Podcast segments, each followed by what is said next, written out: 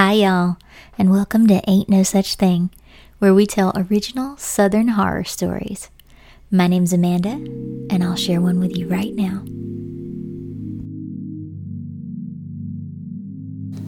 The Baptist. The mid 20th century saw the creeping advance of electrical power across rural America, and with it, the need for power sources. And where no sources existed, men created them. Hydroelectric stations called for deep waters, and men dammed age old rivers in the name of artificial reservoirs to meet their need. These new waters swallowed thousands of square miles, and with them places once occupied by men. Forgotten cities, abandoned towns, and all of the domiciles and places of gathering within each.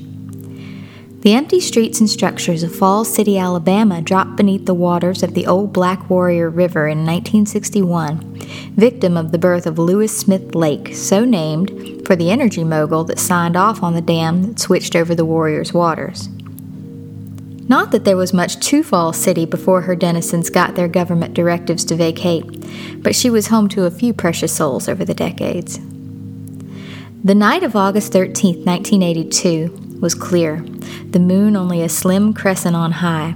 No clouds obscured the reflection that bounced again off the still waters. And in that blue white glow, Winston County Sheriff's Deputy Floyd Weston first saw the sobbing, handcuffed fisherman whose actions summoned the search and rescue team at this late hour. The 12 year veteran paused as he killed his truck's engine, taking in the scene. The fisherman, one Jake Weaver, slumped against the muddy tire of the responding officer's Plymouth Fury, yelling between tearful gasps, He backslid! He backslid! and nothing else. The man had radioed his son was lost to the lake waters, but there was blood and weapon evidence in the boat, enough to detain him. Deputy Mark Manchin met Floyd at his truck as he popped it to start unloading the scuba gear. Are they really putting us in the water under dark of night, Floyd? Is it worth the risk for a boy that's surely dead out there? Mark threw a tank strap over one shoulder, made for the boat launch, and called back. Only if he can swim short half his blood supply, because that's about what's left in his daddy's bass tracker. Floyd moved in slow motion by the quarantine two seater on his way to the sheriff's flotilla vessel. Mark hadn't exaggerated. The kid took a heavy plastic paddle to the head, judging by the sheer amount of crimson that lined the boat's waterproofed innards. The things folks perpetrate on their own children, he thought angrily. Ten minutes was the ride out to the spot where Daddy Weaver pointed to as the last where he saw Junior before he fell overboard. Every other son in Winston Walker counties was a junior in those days, by God. The spotlights betrayed nothing on the lake surface round there, so it was into the drink for Floyd, Mark, and the other two responding team members, Hank Parsons and Billy Gabbert. Both of them were expert divers with years of pulling corpses out of overturned trucks under bridges and trapped cars in bubbling culverts, just for example. They used the old out and back search technique, dropping a hundred feet of rope off the side with wrist loops at quarter intervals down the length. Mark was at the end, a reflective buoy tethered to his belt for tracking from the tender on the boat. Floyd was next up, with Hank and Billy above them, in that order. In murky waters in the dead of night, the boat pilot, a young'un named Jared, was a tender to keep the heading and distance, communicating with beats or tugs in one direction or the other, and in defined sequences down the rope. Night searching was dangerous work, and likely totally blind even with lights. One at a time, they splashed in from the side of the boat, the water still hot from the summer day, and took their loops. Jared pulled at the line's knot on the anchor to check it and flashed a thumbs up. Mark rose an inch or two from the water, then lunged forward and down, his glittering buoy dancing a jig in its orbit above him. The rest followed in turn, adjusting their descent as the rope pulled and gave. Floyd saw nothing. The night and the silt utterly hooded him. Nothing new to Floyd, though. He kicked and crawled along the long practiced trajectory on instinct, felt the pull ahead as Mark hit his depth, and then behind as he found his own. They swam left first, under the tender signal, two beats left, and then three right. Then they turned 180 degrees and retraced their arc until beginning anew, right of the original starting point. Not ten feet into this fresh territory, something brushed Floyd's extended right bicep with a soft, rubbery thud. He jabbed at the line with his looped hand to stop the team and grasped toward the mystery object with the other. Anxious seconds passed beneath the hollow, gulping sound of his own breaths from the respirator, and then it was there. Forefinger and thumb found it at once a collapsible, cloth, maybe rubber thing? Strings wrapping around his probing digits. A shoe! But nothing in it except for the seeping dread that its drowned occupant floated nearby. He shifted it to the loop hand and used it to tap the rope to start the swim again, and the team above him moved on in response. Below him, the line suddenly went slack. Mark was either ascending, swimming sloppily, he was too good for that, or he left the rope. And just the thought of that was preposterous. Something was wrong. Floyd popped the line again to stop the guys above. Before he could do anything, the tender sent down two right beats. Keep moving. Annoyed from anxious uncertainty, Floyd reached with his free hand right and tugged four times, a little too hard, on the tether, the distress signal. The tender and the other divers would hold position until he signaled again. He let loose the shoe, then slipped his left hand from the loop and clasped it around the line, his only guide as he descended its length toward the space where Mark used to be. He glided elegantly through the murk for a man so petrified by what he might find at his destination. And, oh no, the vacant loop at the end of the rope found his hand far quicker than he'd hoped. He groped around for a moment as though Mark might be nearby, perhaps perpetrating some ill conceived graveyard joke. But there was nothing.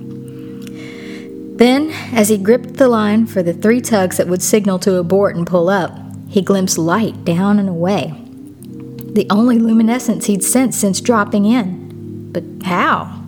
The deeper the darker. That's just physics, right? Heavier sediment and further from the sun. Hell, he couldn't see his own dive light dangling from his wrist before his face. He closed his eyes to shake the illusion, but it was there again when he opened them. It had to be Mark, disoriented or distressed or both, and floundering down there not knowing which way was up. Floyd had to move before Mark's light left his range of vision. His second set of four tugs on the rope signaled for help, and he kicked with conviction toward the inexplicable will o' the wisp that called to him. Less than 30 feet on, and just 12 feet down, one strong pull of his arms drew him out of the dark and into clear waters a translucent expanse that replaced his gulping breath sounds with a throbbing heartbeat. All the local in jokes and folklore were true. Before him, Floyd beheld Mayberry come Atlantis, 1950s Americana preserved in an aquarium. The boulevard of Falls City awaited, and the stained glass of the old First Baptist glowed brightly from within. Floyd tried to convince himself that the church bells suddenly ringing midnight in his ears were a figment of the tall tales shared between boys at Royal Rangers campfires extinguished decades past. Mark had discovered this same spectacle, felt the same wonder, heard the same hymn that summoned the lost to the found. He was in that church. Floyd had no doubt about that. His eyes turned up at the black void above him now. The others would be along to help, but he sure couldn't wait. Oxygen was finite down here, and the list of things that could go wrong was certainly not.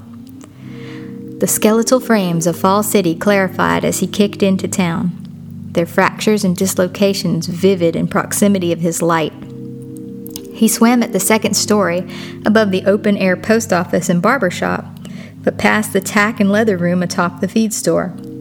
Their contents and occupants long washed away, these places yawn their death grimaces from every angle.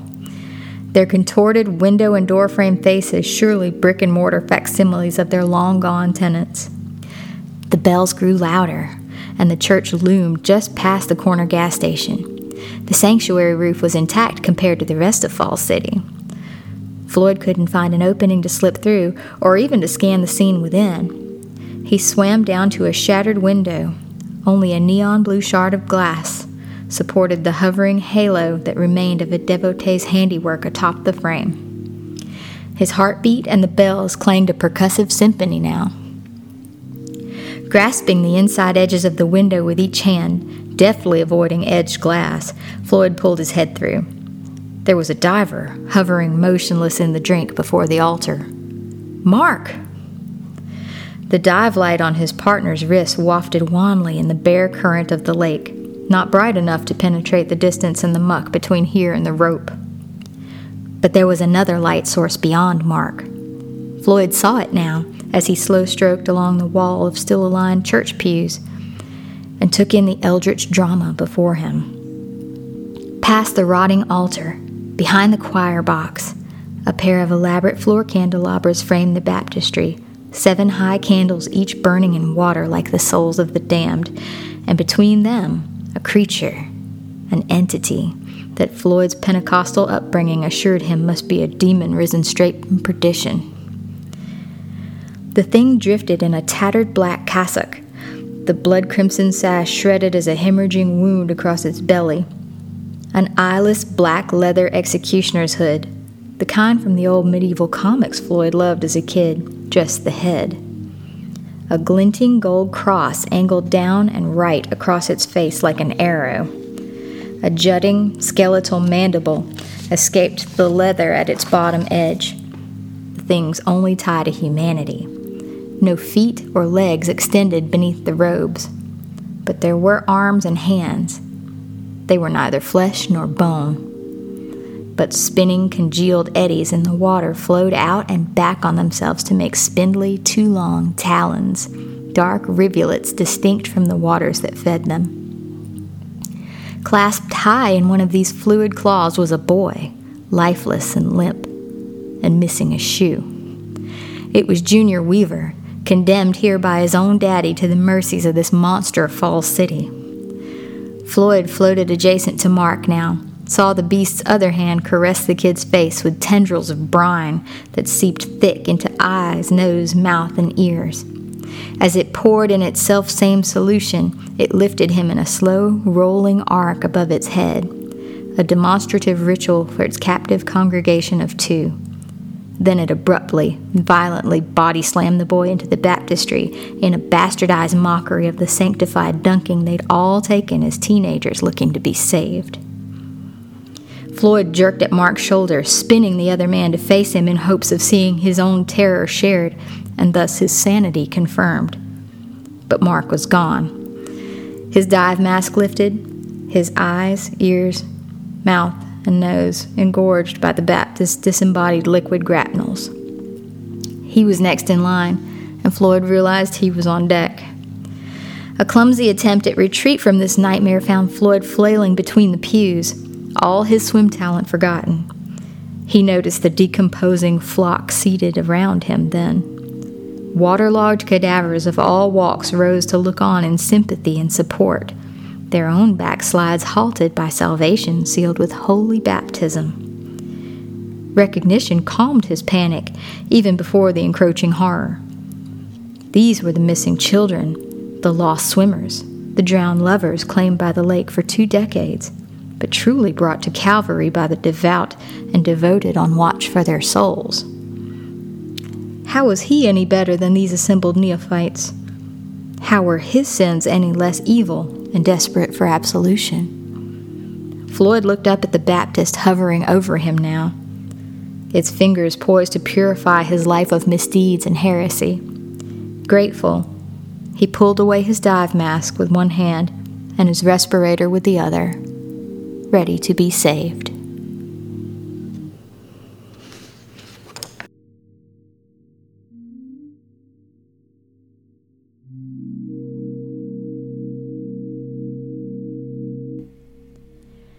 You've been listening to Ain't No Such Thing, The Baptist, written by Kevin Laporte, narrated and produced by Amanda Rachels. If you enjoyed this story, follow us on iTunes, Stitcher, and YouTube for weekly audio and video content. Ain't no such thing. All stories, characters, and situations. Copyright Inverse Press 2019. All rights reserved.